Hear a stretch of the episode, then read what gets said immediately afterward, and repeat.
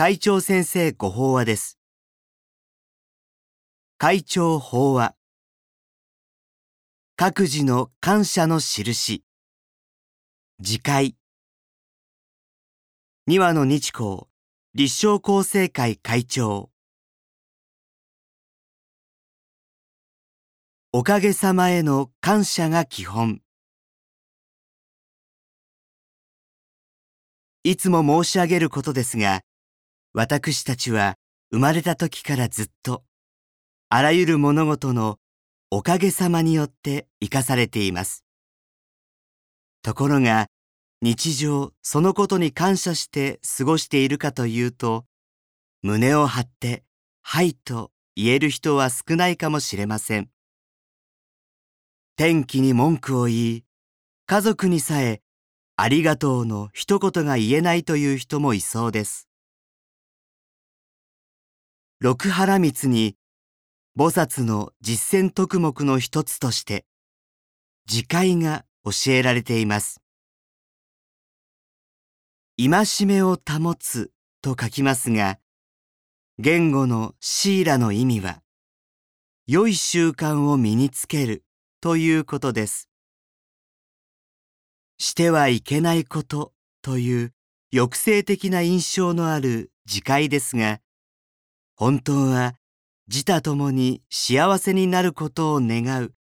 菩薩の実践にふさわしい積極的な意味があるのです。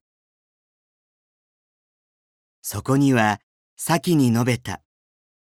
あらゆる物事のおかげさまによって生かされているという仏の教えの根本が大きく関わっています。自分を生かしてくれているすべての物事に感謝し、それゆえみんなが楽しく幸せに生きられるように努める。それが仏の願いであり、菩薩の目指すところですが、そのおかげさまに対する感謝の印として、私たちにできることは、せめて自分が今いる場所で周囲に安らぎを与えることです。どこにおいても本来は全体が調和しているのが自然の摂理にかなうことですから、みんなが和やかに楽しく過ごせるような習慣を身につけて実践することは、自分を生かすものすべてに感謝の気持ちを表す自戒という菩薩行なのです。在家仏教徒の戒めには、不殺生、不中等、不邪淫、不猛語、不恩樹の誤解がありますが、その観点で見ると、誤解はいずれも周りに迷惑をかけたり、人を傷つけたりしないための助言です。あらゆる命を尊び、生かし、家族や友人、知人と仲良くして、みんなが楽しく生きる。それが自分にとっても一番の喜びなのではないでしょうか。命名が自分の自戒を。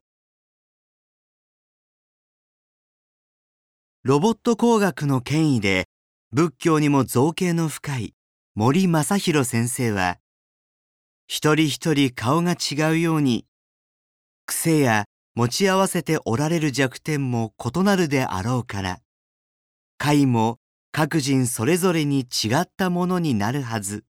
とおっしゃっています。つまり自分だけの、いわばオーダーメイドの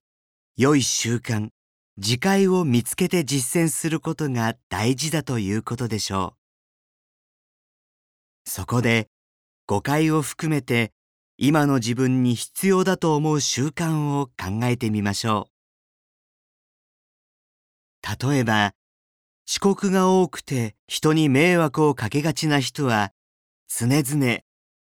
約束の5分でも10分でも先に着くようにと口にしておられた開祖様の習慣が参考になるかもしれません。また、つい短気を起こしてしまう人はその瞬間に、オンニコニコ腹立つ舞ぞやそわかの信言を唱えて一呼吸入れる習慣が周りを不快にしないことに役立つのではないかと私は思っています。もちろん人それぞれに異なるこうした自戒は見方によっては生活規範やマナーとも言えますが単なるマナーと違うのは実践する一人一人の心におかげさまへの感謝とみんな仲良く幸せにという祈りや願いがあることです。周囲に調和をもたらすその利他の心が自分も喜びを味わう自利へと結ばれる菩薩の精進となるのです。雪国では春は木の根元からやってくると言われます。周囲のどこよりも先に樹木の根元の雪が溶け始める様子を